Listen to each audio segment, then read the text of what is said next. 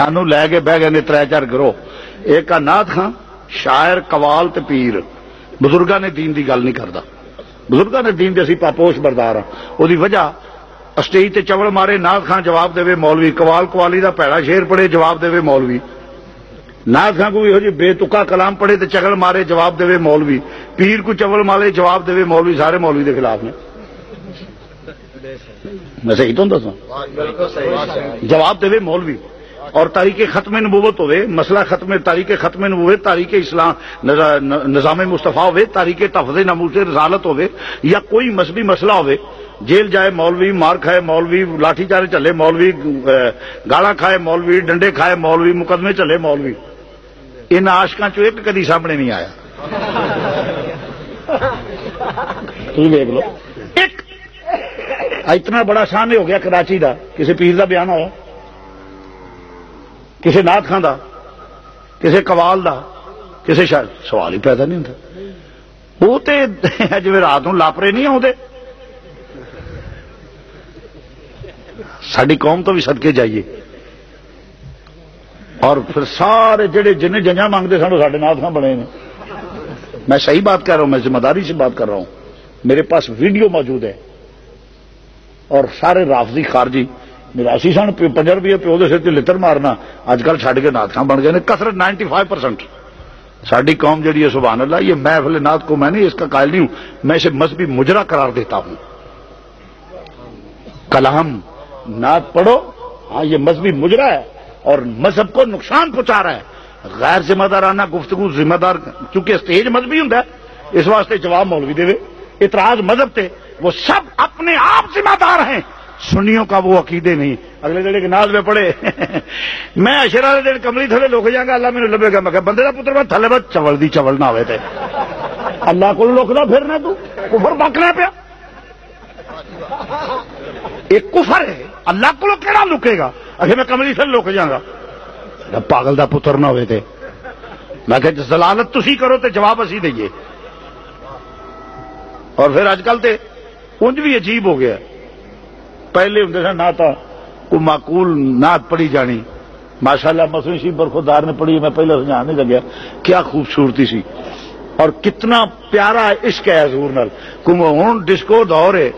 سرما پاوا پہلا ہونا کہ چمک تجھے پاتے ہیں سب پانے والے، میرا دل بھی چمکا دے، چمکانے والے۔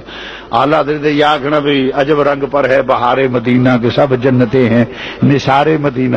جی کسی سادے ناز پڑھنے انہیں ٹھنڈی ٹھنڈی وگنی ہے، پورے دیے وائے نہیں۔ آخی نبی پاک نو سان بھی بلائے نہیں۔ انہیں بڑے ٹھنڈے جا پیار نہ گل کر۔ ہوں ڈسکو دور ہے۔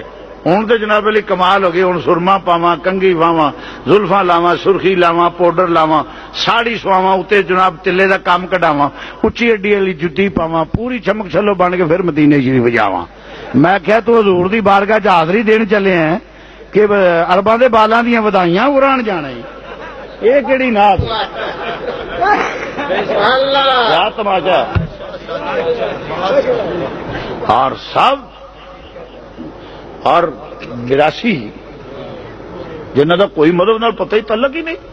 اور جو کر دے اسٹیج مذہبی ہوں جواب مولوی دے جواب مولوی دے ہے ہے ایک بات عرض کر کے آگے چلتا ہوں۔ بارڈر تے یونیفارم پہن کر کھڑا ہے۔ ایک سپاہی، جو ہاتھ میں گن تھامے کھڑا ہے۔ ہندو، سکھ، گنڈا، مرٹا، گنڈا۔ اگر اسے پاکستان کی زمین، ملک، قوم اگر سب کچھ محفوظ ہے نا تو کس کی بدولت؟ وہ سپاہی کیونکہ انہوں پتا جی اگے ودیا اگے ودیا تے او دی گولی میرے سینے نو چھلنی کر دے گی۔ او دی گولی میرے سینے نو چھلنی کر دے گی۔ وہ سپاہی ہاتھ میں گن تھا میں موسم کیسا ہو؟ خزاں ہو بہار ہو زالہ باری ہو سردی ہو گرمی ہو جو بھی ہو وہ بارڈر پہ کھڑا ہے۔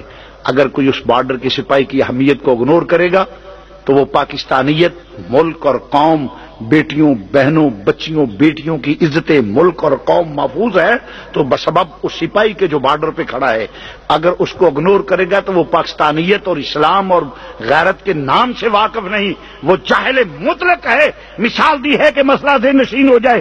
تیرے ایمان کی سرحدوں پہ یہ علماء حق حضور کے سپاہی کھڑے ہیں جو تیرے ایمان کی حفاظت کرتے ہیں۔